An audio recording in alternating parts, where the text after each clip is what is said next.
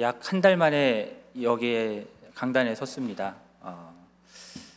제가 여러분들께 계속해서 로마서 말씀 전하고 있었는데요. 다들 기억하고 계시겠지만, 그렇죠? 기억하고 계시겠지만 제가 다시 한번 정리를 하고 오늘 본문을 살펴보려고 합니다. 자, 1장 18절부터 3장 18절까지 어떤 내용이 있었냐면, 바울이 이 세상의 모든 사람들이 다 죄인이다 라는 것을 선언하는 내용들이었습니다. 그리고 3장 19절부터 4장에 걸쳐서 그러한 죄인들이 구원을 받을 수 있는 길, 곧 예수 그리스도의 속량으로 말미암아 하나님의 은혜로 값없이 의롭다함을 받는 그 하나님의 의의가 나타났다라는 것을 이야기했고요. 그리고 그 하나님의 의의가 나의 것이 되기 위해서는 율법의 행위가 아니라 오직 예수 그리스도를 믿는 믿음으로 말미암는 것이다 라는 것을 말씀했습니다. 이제 5장에 들어서면서부터 그러므로 그 하나님의 의의를 받고 구원을 이미 받은 자들, 이미 믿음으로 의롭다 하심을 받은 자들, 그들은 하나님과 화평의 관계를 누리게 됐다라는 것을 말씀했고요.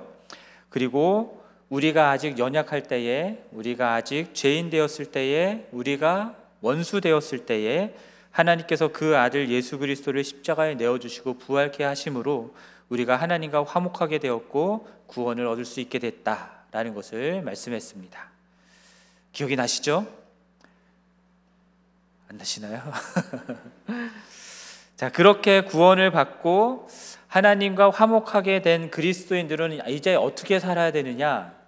더 이상 죄의 지배를 받지 않고 은혜 아래 의로운 삶을 살아가야 한다 라는 내용이, 이 내용이 이제 6장에 나옵니다. 그런데 오늘 본문은 그 6장 말씀을 전개하는 데 있어서 그 논리의 밑바탕을 제공하는 그런 내용이 되겠습니다. 그래서 아담과 그에게 속한 자들, 그리고 그리스도와 그에게 속한 자들을 대조하는 내용들이 오늘 본문 속에 나오고요. 예수 그리스도를 믿어 의롭다함을 받고 구원을 받게 된 자들의 지금 상태가 어떠한가라고 하는 것을 오늘 본문이 말씀하고 있습니다. 그럼 오늘 먼저 12절 말씀을 보면요, 한 사람으로 말미암아 죄가 세상에 들어왔다라고 말씀하죠. 여러분, 이 한 사람이 누구입니까? 아브라함? 아담? 예, 아담이죠. 인류의 조상입니다. 창세기 3장 말씀에서 하나님이 금하신 선악을 알게 하는 나무의 열매를 따먹음으로 하나님께 불순종하는 죄를 범한 자였습니다. 나무의 열매 하나 따먹은 게 지금 그게 죄라고 얘기하는 게 아니라 그 열매를 따먹고자 했던 마음의 동기부터가 문제였음을 드러내고 있습니다. 하나님과 같이 되고픈 교만한 마음으로 그 열매를 따먹은 것이죠.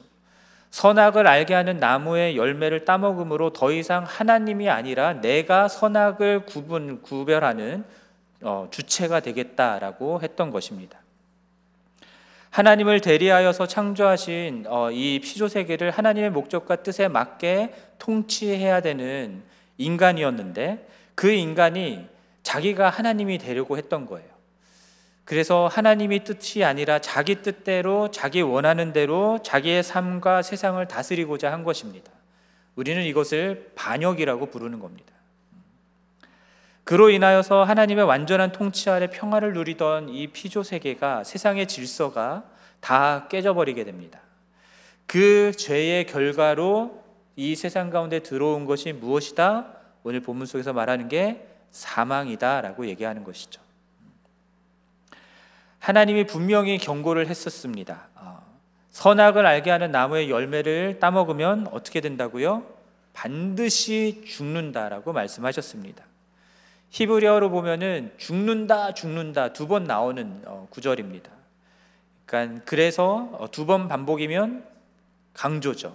그래서 반드시 죽는다라고 해석이 되는 겁니다. 그럼에도 불구하고 아담은 불순종해서 그 열매를 따먹었어요. 그리고 그 결과로 사망이 들어오게 된 것입니다. 여러분, 우리 잘 아는 것처럼 죄의 값은 무엇입니까? 사망이죠. 이 사망, 곧 죽음은 단순한 육체적 죽음만을 말하는 것이 아니라 생명의 근원이 되시는 하나님과 완전히 분리되는, 영원히 분리되는 영원한 죽음도 포함하는 것입니다. 하나님은 범죄한 아담과 하와가 에덴 동산에 있던 그 생명나무를 따먹고 영생을 하게 될까봐 그들을 에덴 동산에서 쫓아내시고, 그리고 그룹과 두루 도는 칼을 두어서 에덴 동산, 특히 생명나무를 지키게 하셨습니다. 그리고 나서 그 후에 창세기 4장부터 나오는 일들이 무엇인지 여러분 기억하십니까? 가인이 아벨을 죽이는 사건이 나옵니다. 그리고 라멕이 사람을 죽이는 일이 일어나고요. 또 5장으로 가면은, 창세기 5장으로 가면은 아담의 족보가 나오는데, 몇 살까지 살다가 죽었다, 몇 살까지 살다가 죽었다, 몇 살까지 살다가 죽었다 라는 내용으로 족보가 이어집니다.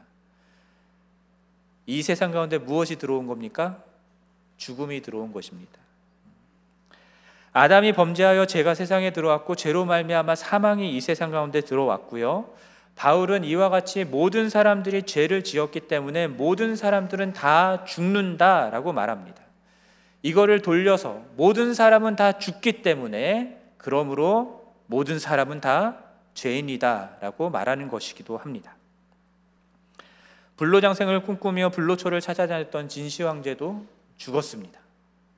그리고 저도 죽습니다. 여러분들도 죽습니다. 우리 모두는 다 죽습니다. 왜 죽어야 됩니까? 죽음의 기원이 무엇이라고요? 죄를 지었기 때문이다라는 겁니다. 여러분, 우리가 무슨 죄를 지었습니까?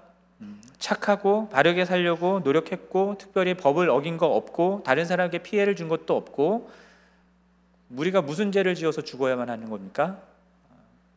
아담이 그러했듯 우리는 우리를 창조하시고 다스리시는 하나님을 하나님으로 모시지 않고 반역하여서 스스로 내 삶의 주인이 되어 살고자 했기 때문에 죽는 겁니다.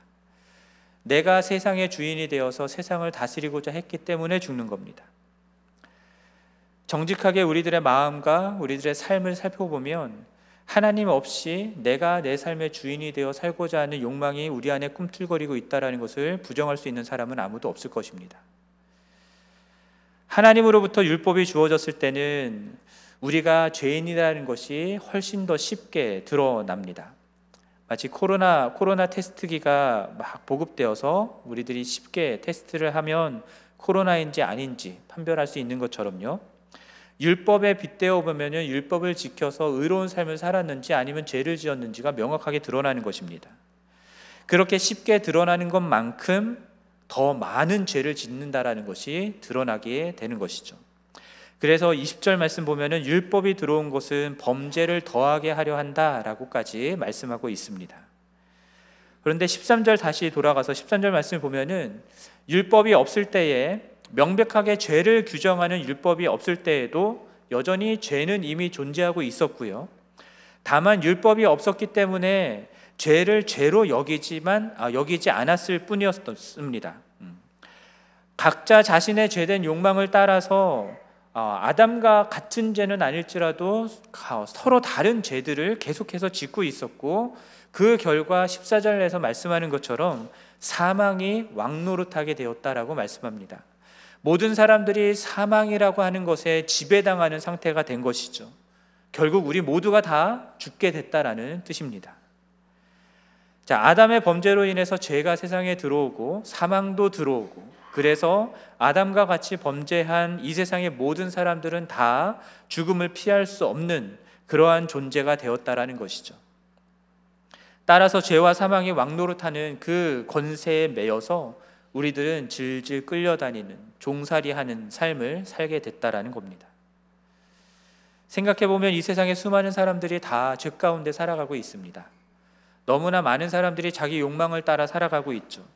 하나님을 마음에 두기 싫어하며 살아가고 있습니다. 로마서 1장에 나오는 죄의 목록들처럼 불의를 행하고 추악하고 탐욕을 품고 악의하고 악의를 갖고 시기하고 살인하고 분쟁하고 사기치고 악독을 품고 수군수군하고 비방하고 능욕하고 교만하고 자랑하고 악을 도모하고 부모를 거역하고 우매하고 배약하고 무정하고 무자비한 그러한 죄악들을 세상 사람들이 너무나 많이 짓고 살아가고 있습니다. 또 그러한 사람들을 보면서 나는 그렇게 살지 않는다라고 생각하는 사람들이 있죠. 하지만 자신들이 자기의 속을 들여다볼 때, 그리고 남들이 보지 않는 곳에 있을 때, 그때에 자기도 똑같은 마음을 품고 똑같은 죄를 범하고 있음을 부정할 수가 없을 것입니다. 율법을 가진 유대인들도 결국은 율법을 다 지켜 행하지 못함으로 죄인임이 드러나기 마련입니다. 유대인들은 자신들이 아브라함의 자손이라고 자랑을 하죠. 그렇기 때문에 의롭다라고 자랑을 합니다. 하지만 지금 바울은 이 5장에서 너희 유대인들도 다 아담의 후손이다라는 것을 얘기하고 있는 겁니다. 그렇게 모두들 죄악 가운데 살다가 육체적인 죽음뿐만 아니라 영원한 죽음을 피할 수 없는 존재, 그것이 우리 인간이다라는 것을 12절부터 14절까지에서 이야기하고 있는 것입니다. 그런데 14절 마지막 부분에 보면은 아담은 오실자의 모형이다라고 말씀을 하죠. 예표가 된다라는 뜻입니다. 모형이 되고 예표가 된다라고 하니까 우리가 잘못 생각하면 그리스도가 죄를 짓고 사망을 가져온 아담과 같은 자가 될 것이다 라고 생각을 하시면 안 되는 거죠. 아담은 그리스도의 대조적인 모형이 되는 겁니다. 대조적인 예표가 되는 것입니다. 그래서 15절에서 말씀하는 것처럼 아담 한 사람이 인류의 조상이요 대표가 되어서 그의 범죄함으로 모든 사람들이 다 죽게 된 것처럼, 아담의 범죄함과는 정반대지만 하나님의 은혜와 또 한 사람 예수 그리스도의 은혜로 말미암은 선물이 많은 사람에게 넘치게 됐다라고 말씀을 하는 거예요. 여기서 선물이라 함은 의롭다함을 받게 되고 구원을 받게 됐다라는 것을 말하는 거죠. 이것을 선물로 표현한 이유는 간단합니다. 받는 이의 공로가 전혀 없기 때문이죠. 죄인인 인간이 받을 자격이 없는데, 그런데 하나님께서, 예수 그리스도께서 사랑으로 이 구원을 선물로 주신 것입니다. 그래서 은혜다라고 표현하는 것이죠. 아담과 그리스도가 한 사람이 많은 사람에게 영향을 미쳤다라는 점에서는 같습니다. 하지만 그 내용은 완전히 다릅니다. 그거를 아시겠습니까? 이제 이후로 16절 이후로 21절까지 해서 이러한 대조 내용들을 통해서 예수 그리스도로 말미암아 우리에게 은혜로 주신 그 구원의 선물, 그것이 아담이 범죄함으로 사망으로 들여왔던 그것보다 훨씬 더 풍성하고 훨씬 더 넘치는 은혜임을 바울은 강조해서 이야기하고 있습니다. 그래서 16절 말씀 보면은 범죄한 아담, 이 한 사람 때문에 모든 사람들이 심판을 받고 정죄에 이르렀다라고 말씀하죠. 그러나 예수 그리스도 이 한 사람 때문에 많은 사람들이 범죄였음에도 불구하고 의롭다 하심을 얻게 되었다라고 말씀합니다. 실제로 의로운 게 아니라 의롭다 함으로 여겨진 것이죠. 하나님의 은혜입니다. 그런데 17절 말씀을 보면요, 그냥 그 의롭다함을 여김을 받는 차원에서 끝나는 게 아니라요, 한 사람의 범죄로 말미암아 사망이 왕노릇하게 된 것처럼 그리스도 한 사람 때문에 더욱 은혜와 의의 선물을 넘치게 받게 되었을 뿐만 아니라 그리스도를 통하여서 생명 안에서 무엇을 하게 되었다? 왕노릇하게 되었다라고 말씀합니다. 다스리는 자리까지 나아가게 됐다라는 것이죠. 그러므로 더 이상 죽음의 권세 아래 두려워할 이유가 없다라는 겁니다.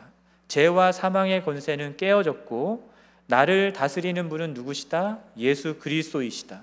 그리고 나의 삶은 이 예수 그리스도와 함께 다스리는 삶이 되었다라는 것을 말씀하는 겁니다. 만약 그리스도와 함께 내가 다스리는 자가 되었는데 죄와 사망이 여전히 나를 다스리고 있다라고 한다면 그거는 말이 되지 않죠.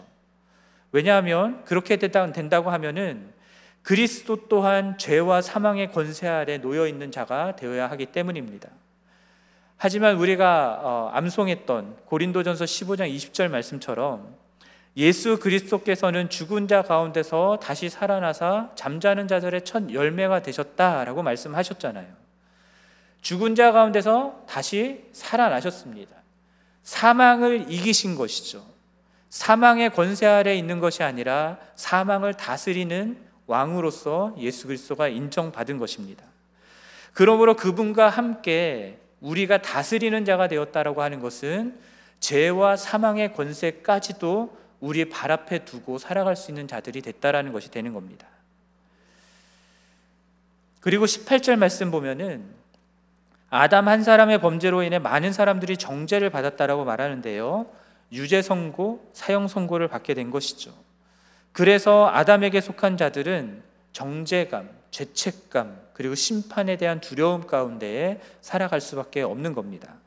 하지만 예수 그리스도가 죄인들을 위해서 십자가 지시는 이 의로운 행위로 말미암아서 그를 믿음으로 영접하는 많은 사람들은 이제 어떻게 되는 겁니까?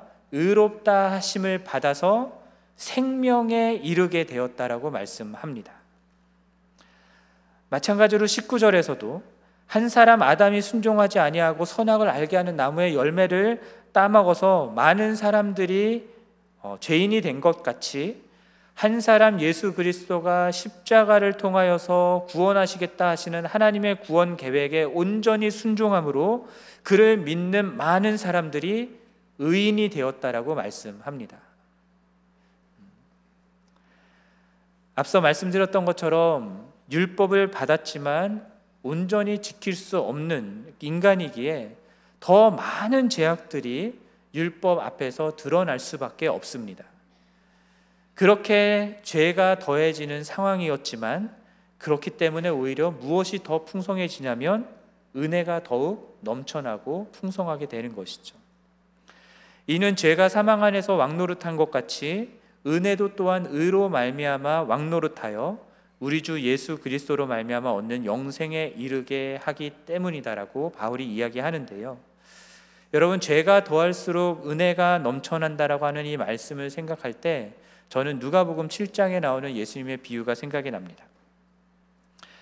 누가복음 7장 말씀을 보면은 예수님이 바리새인 시몬의 집에서 음식을 잡숫고 계실 때에 죄인인 한 여인이 등 뒤로 와서 발곁에 서서 눈물로 그 발을 적시고 머리털로 닦고 그 발에 입을 맞추고 향유를 붓는 장면이 나옵니다. 그때 그 모습을 본 시몬이 마음속으로 이렇게 얘기합니다. 이 사람, 예수님을 말하는 거죠. 이 사람이 만일 선지자라면 자기를 만지는 이 여자가 누구이며 어떠한 자, 곧 죄인인 줄 알았으리라 라고 얘기를 합니다. 근데 예수님께서 시몬의 마음을 아셨어요. 그러면서 이 비유를 주시는 겁니다. 빚 주는 사람에게 빚진 자가 둘이 있는데 하나는 500데나리온을 졌고 하나는 50데나리온을 졌다는 겁니다. 근데 두 사람 다 갚을 것이 없었어요. 그래서 둘 다 탕감하여 줬습니다. 그럼 둘 중에 누가 더 그 탕감해 준 사람을 사랑하겠느냐? 예수님이 물으셨어요. 여러분 누가 더 사랑하겠습니까? 500데나리온 빚진 것을 탕감받은 자가 탕감해준 사람을 더 사랑하겠죠. 바리새인 시몬도 그 사실을 알았습니다. 그래서 그렇게 대답을 했어요. 당연하죠. 여러분 죄가 많은 사람일수록, 죄를 더 많이 지은 사람일수록 하나님의 은혜가 더 많이 필요한 사람입니다. 뿐만 아니라 그러한 사람일수록 하나님께서 더 풍성히 베풀어 주시는 은혜를 경험하는 사람이 되는 것이죠. 그렇기 때문에 죄가 더한 곳에 은혜가 넘쳐난다라고 밖에 말할 수밖에 없는 겁니다. 그렇게 은혜를 크게 입은 죄인일수록 주님을 더욱 사랑하게 되는 것이죠. 따라서 은혜를 입어 의롭게 된 자는 더 이상 죄의 종노릇을 하지 않습니다. 왜냐? 나의 모든 죄값을 대신 치러주신 그 예수 그리스도를 사랑하기 때문에, 그 예수 그리스도로 말미암아 영생을 얻었기 때문에 더 이상 예수 그리스도가 원치 아니하는 죄를 범하는 삶을 살지 않겠다라는 것이죠. 더 이상 죄와 사망의 지배를 당하는 상태로 돌아가지 않겠다라는 겁니다. 오직 누구의 다스림만을 받으며 사느냐? 예수 그리스도, 내가 사랑하는 그 예수 그리스도의 다스림만을 받으며 살아가는 그 삶을 살겠다 결단하게 되는 것이죠. 이렇게 은혜 아래 있고 그래서 죄를 범하지 않게 되는 이 그리스도인의 삶에 대해서는 이제 6장에 가면은 더 자세한 말씀을 나눌 수 있습니다. 그건 6장을 설교할 때 더 자세하게 말씀을 드릴게요. 그럼 오늘 본문의 내용들을 우리가 다 살펴봤는데요, 오늘 말씀을 통해서 우리가 생각하고 우리에게 적용해야 될 점은 무엇일까 생각을 해봤을 때 저는 이 질문이 떠올랐습니다. 나는 지금 누구에게 속해 있는가? 여러분들은 지금 누구에게 속해 있습니까? 아담에게 속해 있습니까? 그리스도에게 속해 있습니까? 여러분들의 삶은 지금 누가 다스리고 있습니까? 여러분들의 삶의 왕좌에 누가 올라가 있습니까? 죄와 사망의 지배 아래 있습니까? 아니면 은혜와 의, 생명의 주님이 다스리는 삶을 살고 계십니까? 이 질문 앞에 우리가 오늘 이 질문 앞에 정직하게 서는 것이 필요하다는 생각을 해봅니다. 제가 늘 말씀드리는 거지만 예수 그리스도를 믿는다라고 하는 것은 예수 그리스도를 내 삶의 주인이고 나의 왕으로 모셔드린다라는 뜻입니다. 죄와 사망, 흑암의 권세 아래서 종살이하며 살아가던 나를 하나님께서 예수 그리스도가 다스리는 하나님의 나라로 옮기셨어요. 그렇기 때문에 우리를 다스리는 왕은 오직 예수 그리스도만이 될 수 있고요, 우리를 다스리시는 그 하나님의 통치 아래, 예수 그리스도의 통치 아래 우리는 살아가는 삶을 살 수밖에 없는 겁니다. 그런데 우리가 잘 알다시피 우리의 왕이신 예수 그리스도가 이 세상을 통치하는 원리가 무엇입니까? 사랑과 정의입니다. 오늘 본문 속에서는 은혜와 의라고 나와 있습니다. 우리가 잘 알다시피 주님은 사랑이시죠. 죄인들까지도 오래 참으시는 사랑이십니다. 당신의 사랑하는 독생자를 내어주시기까지 죄인들을 사랑하시고 은혜를 베풀어 주시는 그런 분이십니다. 그래서 이 하나님 나라의 왕이신 예수님이 이 땅에 오셨을 때에 의인이 아니라 누구를 찾아다니셨습니까? 죄인을 찾아다니셨습니다.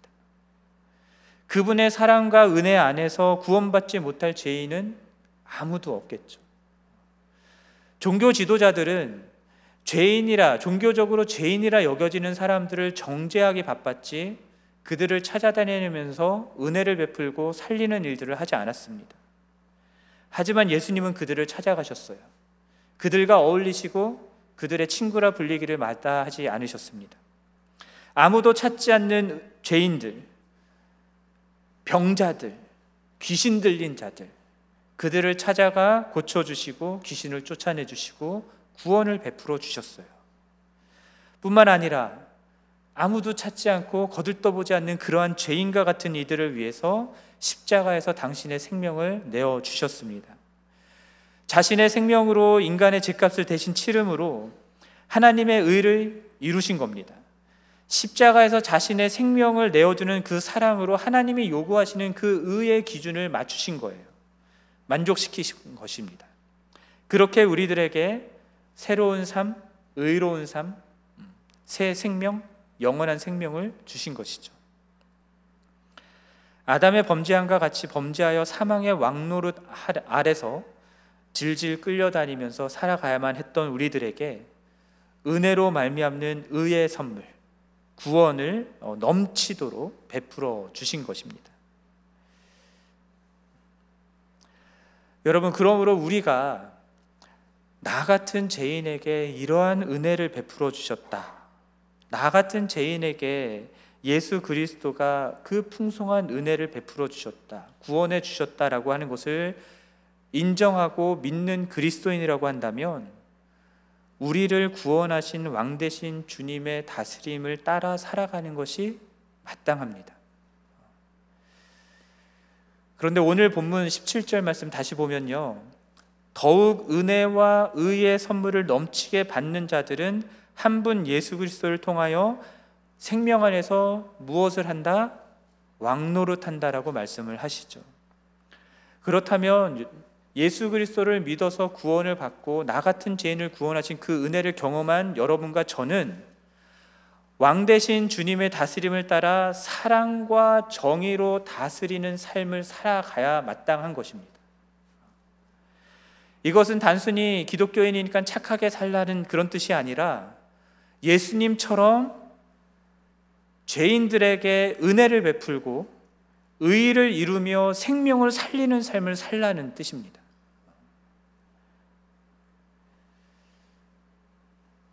저는 이러한 삶을 생각할 때마다 마태복음 18장에 나오는 또 다른 비유가 생각이 납니다. 여러분들도 잘 아는 비유입니다. 주님이 다스리는 하나님의 나라는 자기 종들과 샘을 가리려고 하는 어떤 왕과 같다라고 예수님이 말씀하시는 그 비유였습니다. 왕이 샘을 가릴 때에 10,000달란트를 빚진 종이 있었고요. 그가 끌려왔습니다. 빚을 갚을 길이 없었습니다. 10,000달란트, 제 월급으로 25만 년을 일해야 벌 수 있는 돈입니다. 상상이 되십니까? 근데 그만한 돈을 어떻게 갚겠습니까? 무슨 수로 갚겠습니까? 그래서 왕이 종을 불쌍히 여겨서 다 탕감해 준 겁니다. 그럼 탕감받은 종이 나가는 길에 자기에게 100데나리온 빚진 자, 10달치 월급을 빚진 자, 그 사람을 만났을 때에 어떻게 반응했어야 마땅하겠습니까? 그 빚도 탕감해 주는 것이 마땅했을 텐데 그러질 않았어요. 그 동료를 만나자 빚을 갚으라고 멱살을 잡고 빚을 갚을 때까지 감옥에 쳐넣습니다. 다른 종들이 그 광경을 보고 왕에게 그 일을 다 알리고요. 그래서 주인이 다시 10,000달란트 빚진 자를 데려옵니다. 그러면서 그 종을 뭐라고 부르냐면 악한 종이라고 부릅니다. 내가 너를 불쌍히 여긴 것처럼 너도 내 동료를 불쌍히 여겼어야 할 것이 아니냐며 그 10,000달란트 빚진 것을 다 갚을 때까지 옥에 가두었다라고 말씀하십니다. 이 비유가 말씀하는 것처럼요, 내가 정말로 나 같은 죄인 10,000달란트 빚진 자인데 탕감을 받았다라고 하는, 주님으로부터 넘치도록 풍성한 은혜를 받은 죄인이다라는 것을 우리가 인정하고 믿는다면 나에게 죄를 범한 그 형제에게도 은혜를 베푸는 다스림을 행하는 것이, 그것이 주님과 함께 왕노릇하는 우리들의 마땅한 모습일 것입니다. 마땅한데 잘 안 되죠. 저도 그게 잘 안 됩니다. 안 되는 이유가 무엇일까라고 생각을 해보면요, 우리들이 나 같은 죄인을 구원하여 주셔서 감사합니다라고 얘기하는데 나 같은 죄인이 10,000달란트까지 빚진 자는 아닌 거예요. 아직도 내가 여전히 괜찮은 죄인인 겁니다. 그렇게까지 나쁜 죄인은 아닌 거예요. 나름 착하게 살잖아요, 여러분. 봉사도 하시고 의롭게 살려고 법도 잘 지키고 살려고 하시잖아요. 그러니까는 나는 10,000달란트까지 빚진 자, 그렇게 심한 죄인은 아니다라고 생각을 하는 겁니다. 그러니까 내 눈에 어떤 사람들이 잘 보이냐면 죄 짓는 사람들이 잘 보여요. 나는 그래도 좀 괜찮으니까 나보다 좀 못한 사람들이 눈에 들어오는 겁니다. 그럼 지적질을 하는 거죠. 판단을 하는 거죠. 정죄를 하는 겁니다. 무엇이 옳고 그른지를 스스로 판단해서 가르쳐주고자 합니다. 그런데 그러한 자신 안을 들여다보면 여전히 악한 생각들과 마음들이 가득하고 아무도 모르는 곳에서는 악을 저지르고 있는 그런 모습들이 있다라는 거죠. 근데 그런 것이 있음을 본인도 알아요. 근데 그것을 다 정당화시켜요. 왜? 나는 이 정도로 악하진 않으니까 이 정도의 죄악 정도는 내가 컨트롤할 수 있다라고 정당화시키는 겁니다. 그러면서 종교적인 외식과 그리고 위선에 빠지게 되는 것이죠. 제가 그랬다는 겁니다. 그래서인지 주님이 어느 순간부터는 말씀을 볼 때마다요, 계속해서 도전하시는 게 이겁니다. 은혜를 베풀라는 겁니다. 죄에 대한 옳고 그름을 가리는 거 그만하고 은혜를 베풀라는 겁니다. 절해야 된다, 이래야 된다, 저래야 된다 말하는 거 그만하고 그저 은혜를 베풀라라는 것으로 계속해서 도전해 주십니다. 여전히 갈 길이 멀다라는 생각을 하지만 감사하게도 내가 얼마나 큰 죄인인지, 그리고 내가 얼마나 크고 풍성한 넘치는 은혜를 받은 자인지를 주님께서 조금씩 조금씩 더 깊이 깨달아 알게 하시는 것 같아요.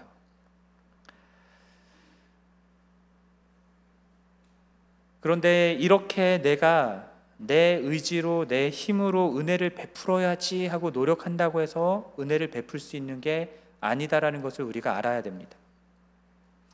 우리는 그러한 은혜를 베풀 수 있는 존재가 아닙니다. 우리는 죄인이니까요. 그럼 어떻게 해야 될까요? 우리 죄인인 우리에게, 나 같은 죄인에게 크고 풍성하며 넘치는 은혜를 베풀어 주신 그 하나님, 그 하나님의 은혜, 그 예수 그리스도의 은혜, 그거를 묵상하는 겁니다. 그 은혜 앞으로 계속 나아가는 겁니다. 나에게 은혜를 베풀어 준 그 예수 그리스도의 십자가를 붙드는 겁니다.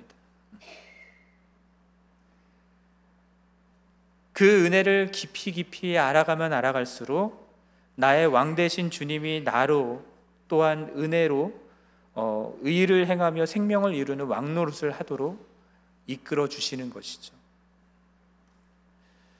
그러므로 사랑하는 지구촌 교회 성도 여러분, 우리는 더 이상 한 사람 아담에게 속한 자가 아니다라는 것을 기억하시기 바랍니다.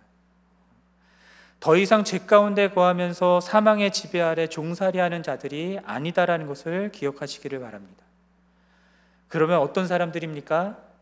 한 사람 예수 그리스도로 말미암아서, 그의 십자가 공로로 말미암아서 믿음으로 의롭다함을 받고 구원을 받은 자들이죠. 예수 그리스도를 내 구원자와 나의 주님, 내 왕으로 영접하고 그분을 내 삶의 유일한 주인과 왕으로 모시고 살아가는 자들이 된 것입니다. 그러므로 그분의 다스림을 따라서 은혜와 의와 생명으로 다스리는 삶을 여러분들이 이제 살아가셔야 되는 겁니다.